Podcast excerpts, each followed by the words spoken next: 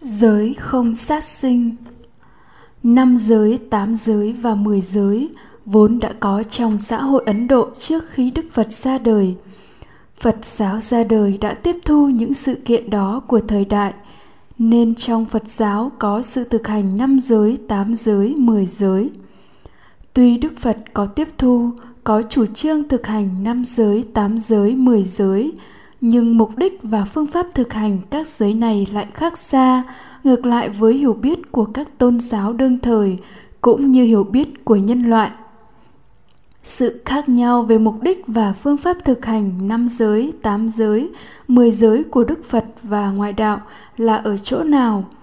Bài viết này chỉ đề cập tới sự khác biệt về mục đích và phương pháp thực hành giới không sát sinh giữa chủ trương của Đức Phật và ngoại đạo – người đọc có thể qua đây liên hệ với các giới khác tương tự. Một, mục đích và phương pháp thực hành giới không sát sinh theo ngoại đạo. Hiểu biết của nhân loại cũng như của tất cả các tôn giáo, ngoại trừ lời dạy của phật, là tâm biết cảnh hay nhị nguyên tâm cảnh.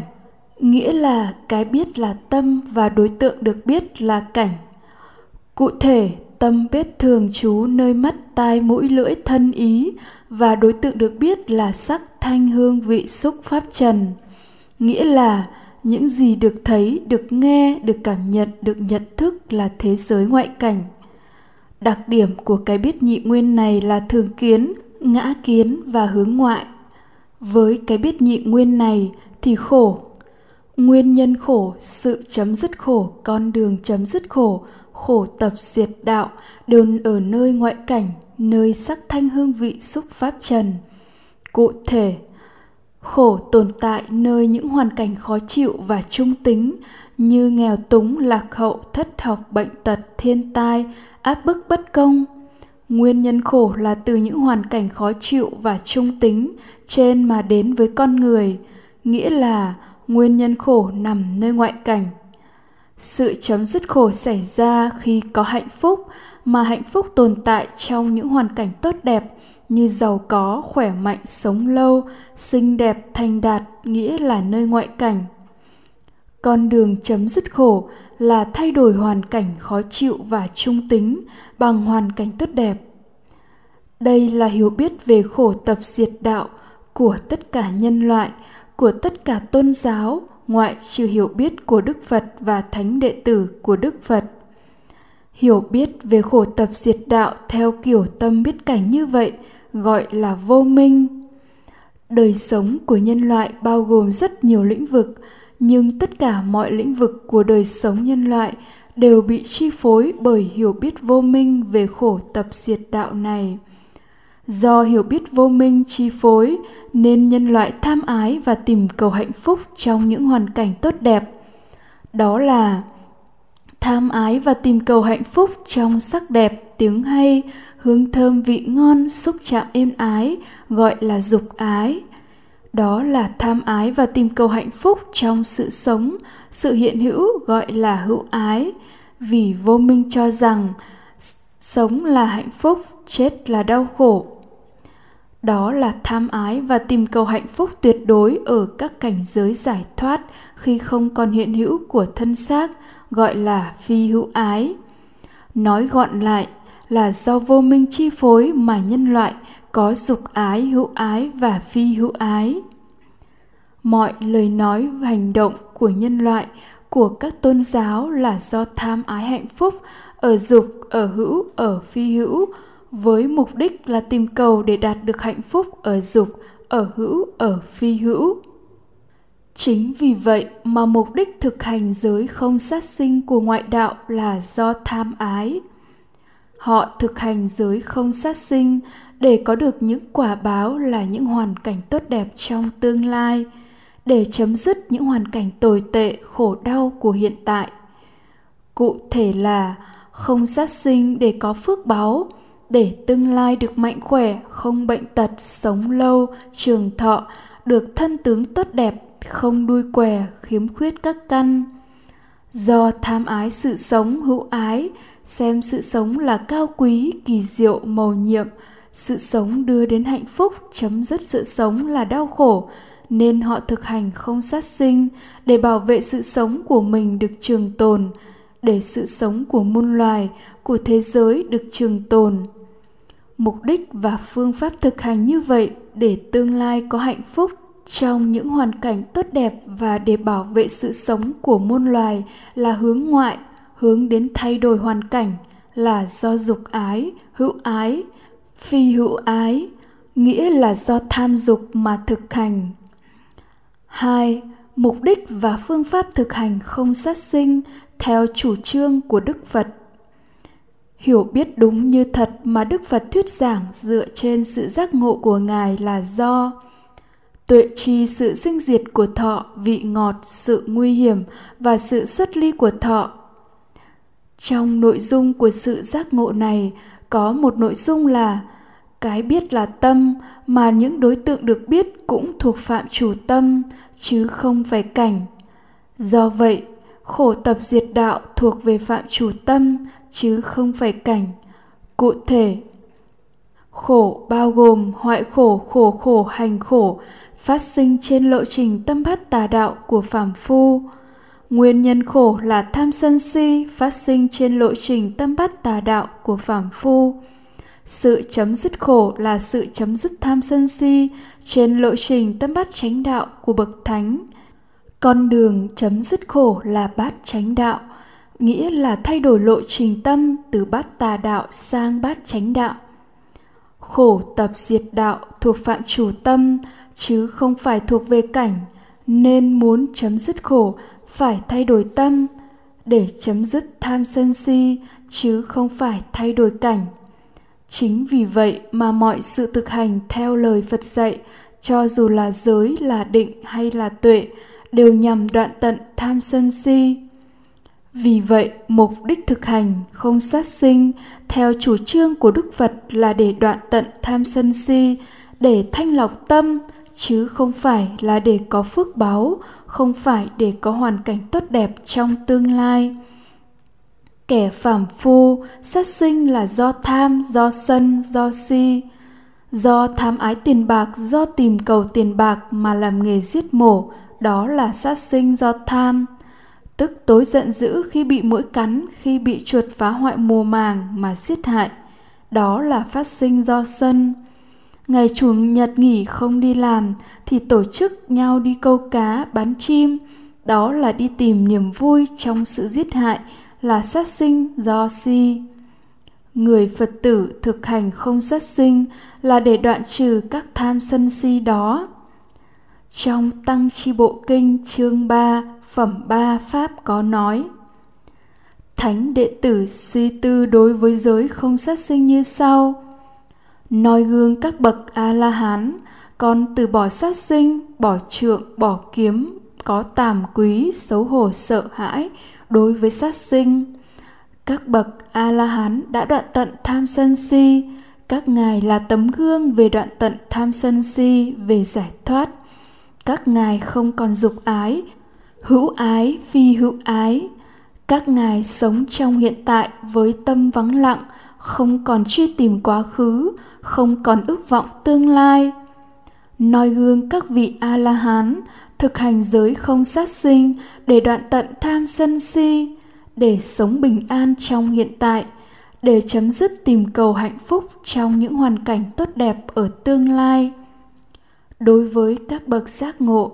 Hữu ái, tham ái sự sống, tham sống sợ chết là nguyên nhân của khổ, nguyên nhân của luân hồi tái sinh đưa đến đời sau.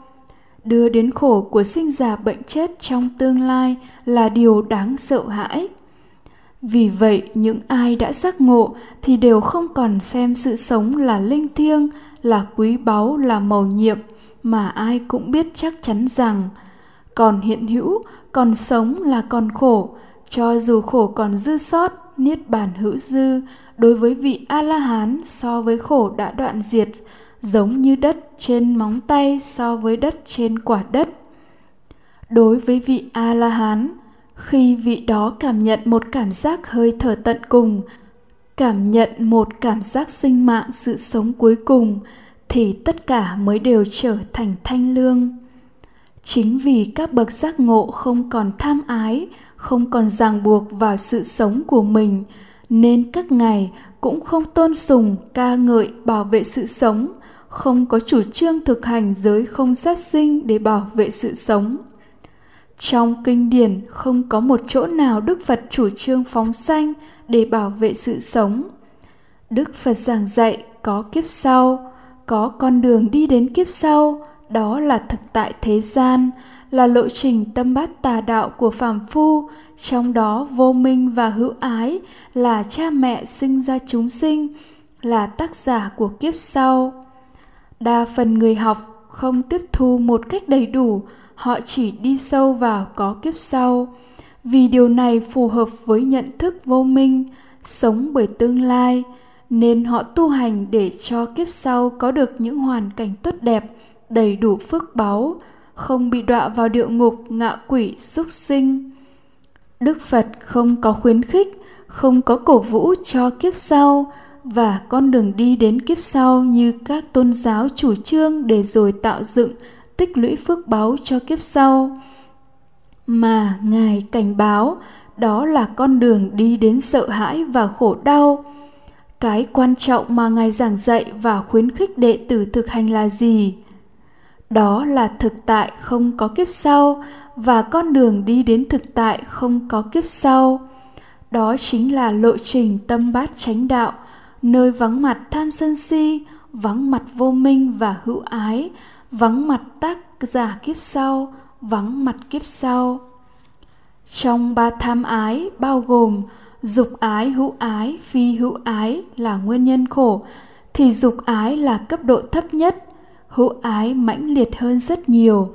Chính nó đưa đến luân hồi sinh tử, đưa đến khổ của sinh ra bệnh chết. Nhưng lại vi tế khó thấy, khó biết hơn rất nhiều so với dục ái. Bởi do hữu ái chi phối mà đa phần cho rằng, phật giáo tôn sùng sự sống, yêu thích sự sống, ca ngợi sự sống, bảo vệ sự sống.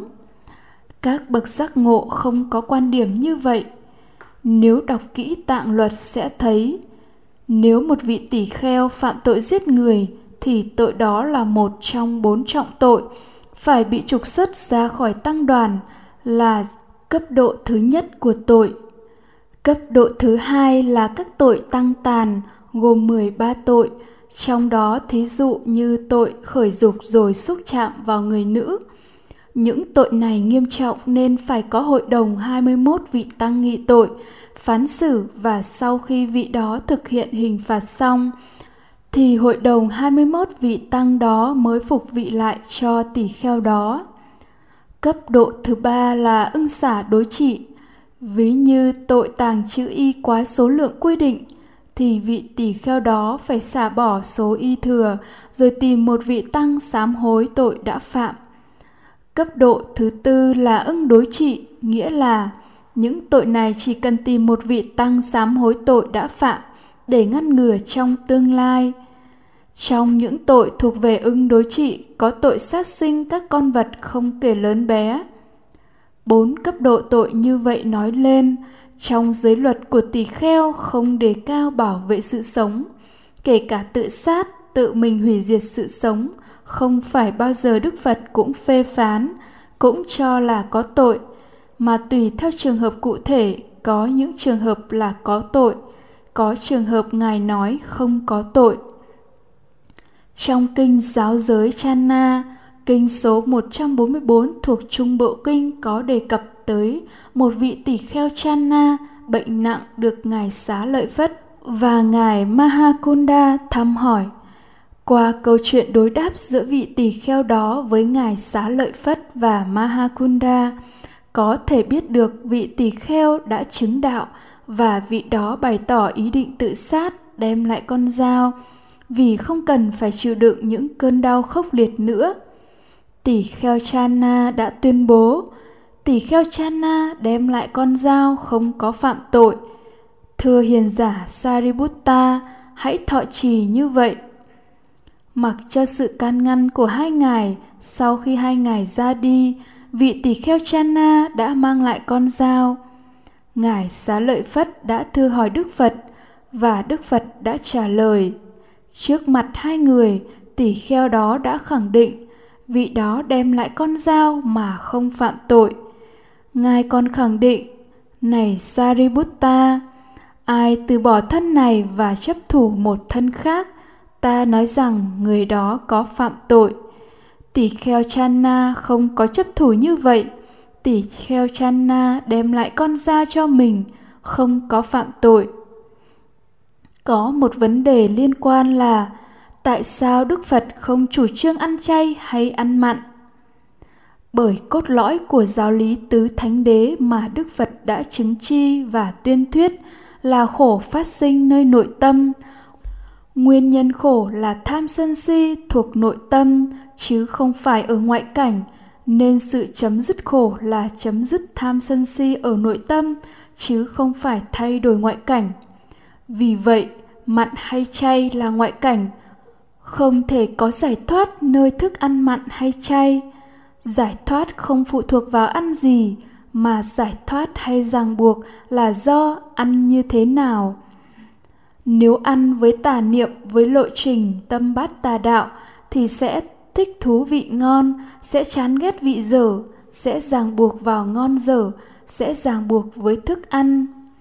Nếu ăn với chánh niệm ăn với lộ trình tâm bát chánh đạo thì sẽ không thích thú không chán ghét với các cảm giác vị không ràng buộc với cảm giác vị không ràng buộc với bất kỳ một loại thức ăn nào cho dù chay hay mặn nếu ăn được như vậy thì cao lương mỹ vị hay cơm không có muối, chay hay mặn, vị ấy vẫn thích nghi, vẫn ăn với tâm bình thản, không thích không ghét, không tham không sân, và đó là giải thoát không ràng buộc với thức ăn. Một người khi chưa tu thích thức ăn mặn, ghét thức ăn chay, nhưng khi họ tu thì chuyển sang thích thức ăn chay, ghét thức ăn mặn đối với người đó, chỉ là thay đổi ngoại cảnh, thay đổi thức ăn, từ mặn sang chay, còn tâm yêu ghét, tâm tham sân vẫn cứ y nguyên và vẫn ràng buộc với thức ăn, vẫn khổ trong ăn uống. Có một vấn đề cần nhận thức thấu đáo để không đồng nhất ăn mặn với sát sinh. Khi một thức ăn dù là thịt cá hay rau củ đã được nấu chín, thì trong nó không có sự sống không phải là một sinh mạng, không phải là một hữu tình. Xét về sự sống, sinh mạng, thì các thức ăn đã nấu chín như vậy cũng tương tự như các chất vô cơ, cũng giống như đường hay muối, không có sự sống, không có sinh mạng, và ăn nó không phải là ăn mạng chúng sanh đang ăn thức ăn đã nấu chín như vậy mà nghĩ là đang ăn sinh mạng chúng sinh, thì đó là vọng tưởng điên đảo, là suy diễn tưởng tượng ra cái không có thực, rồi bị nó ám ảnh. Đó cũng là một loại hoang tưởng. Nghe sự thật như vậy, nhiều người ấm ức thừa nhận, nhưng vì kiến thủ, vì chấp thủ vào hiểu biết của mình, họ đã quyết liệt đưa ra phản bác tuy ăn mặn không trực tiếp sát sinh, nhưng đang gián tiếp sát sinh. Khi tuyệt đối hóa như vậy, họ đã không nhìn vào sự thật. Như vậy, những người ăn chay cũng đang gián tiếp sát sinh. Lúa gạo rau củ có được đều là sản phẩm không liên quan đến sát sinh sâu bọ, côn trùng. Một người cho dù không ăn bất kỳ một loại thức ăn nào, dù chay hay mặn thì cũng chưa phải là không trực tiếp và không gián tiếp sát sinh, là vì khi người đó uống nước, vì trong nước có vi trùng, có sinh mạng, nên nếu uống nước lã hay đun sôi lên để uống thì họ đang trực tiếp sát sinh. Phản bác như vậy là đang tự mâu thuẫn với chính mình và như kinh đã nói, họ đang tự trẻ đôi cái đầu mình ra mà họ lại không biết. Một số người lại phản bác ăn chay mới phát sinh từ bi, còn ăn mặn không thể có từ bi. Từ bi của các bậc giác ngộ không phải do thức ăn mà có, mà nó phát sinh do trí tuệ, do minh, do thấu triệt tứ thánh đế. Từ bi là sự thương cảm của các bậc giác ngộ đối với tất cả chúng sanh, không kể hoàn cảnh nào, giàu hay nghèo, ngu hay trí đạo phật hay không phải đạo phật. Vì rằng khi đã thấu triệt về khổ và nguyên nhân khổ, thì thấy tất cả mọi hoàn cảnh giàu hay nghèo, ngu hay trí sang hay hèn đều đang khổ, và khổ đó là vì vô minh và tham ái trong nội tâm của mọi chúng sanh, chứ không phải vì hoàn cảnh. Tử bi là thương cảm cho con người bị vô minh và tham ái chi phối, nên phải đắm chìm trong khổ, chứ không phải thương cảm hoàn cảnh khó khăn đa phần con người hiểu, từ bi là thương cảm cho những hoàn cảnh cơ nhỡ, khó khăn, không nơi nương tựa, tàn tật, nghèo đói, những hoàn cảnh không được may mắn như mình. Thương cảm đó không phải là xấu, nó đưa đến sự giúp đỡ người khác, nó có tính chất nhân văn, nhưng nó phát sinh trên hiểu biết khổ và nguyên nhân khổ là hoàn cảnh khó khăn tồi tệ dựa trên hiểu biết có ta hơn, ta kém, ta bằng. Chỉ khi nào thấy họ kém hơn ta, họ khổ hơn ta mới thương cảm. Còn họ sướng hơn ta, hoàn cảnh tốt hơn ta thì không thương cảm mà ghen tị. Đó chính là hiểu biết nhị nguyên tâm cảnh là vô minh. Thương cảm theo hiểu biết như vậy cũng đưa đến sự giúp đỡ cho những hoàn cảnh khó khăn nhưng về bản chất, nó chỉ thay cái khổ này bằng một khổ khác mà không đoạn tận được khổ, giống như trong một vở kịch cổ điển đã nói. Trên những vết thương không thể nào chữa khỏi, tôi đã trải một lớp hương làm dịu nỗi đau. Thương cảm như vậy không phải là từ bi của bậc giác ngộ. Thương cảm của bậc giác ngộ là đưa đến giúp đỡ để đoạn tận vô minh và tham ái, đoạn tận khổ kể cả cái thương cảm do vô minh về khổ tập diệt đạo như vậy, thương cảm những hoàn cảnh khó khăn như vậy cũng không phải do ăn chay mà có, ăn mặn không có. Có những người không ăn chay, không thuộc tôn giáo nào, họ vẫn hết lòng, hết sức thương cảm và giúp đỡ những hoàn cảnh khó khăn. Có nhiều người ăn chay trường trong đạo phật cũng như các tôn giáo khác mà đâu có được thương cảm đó điển hình như trùm phát xít hitler, suốt đời ăn chay mà đâu có được thương cảm đó.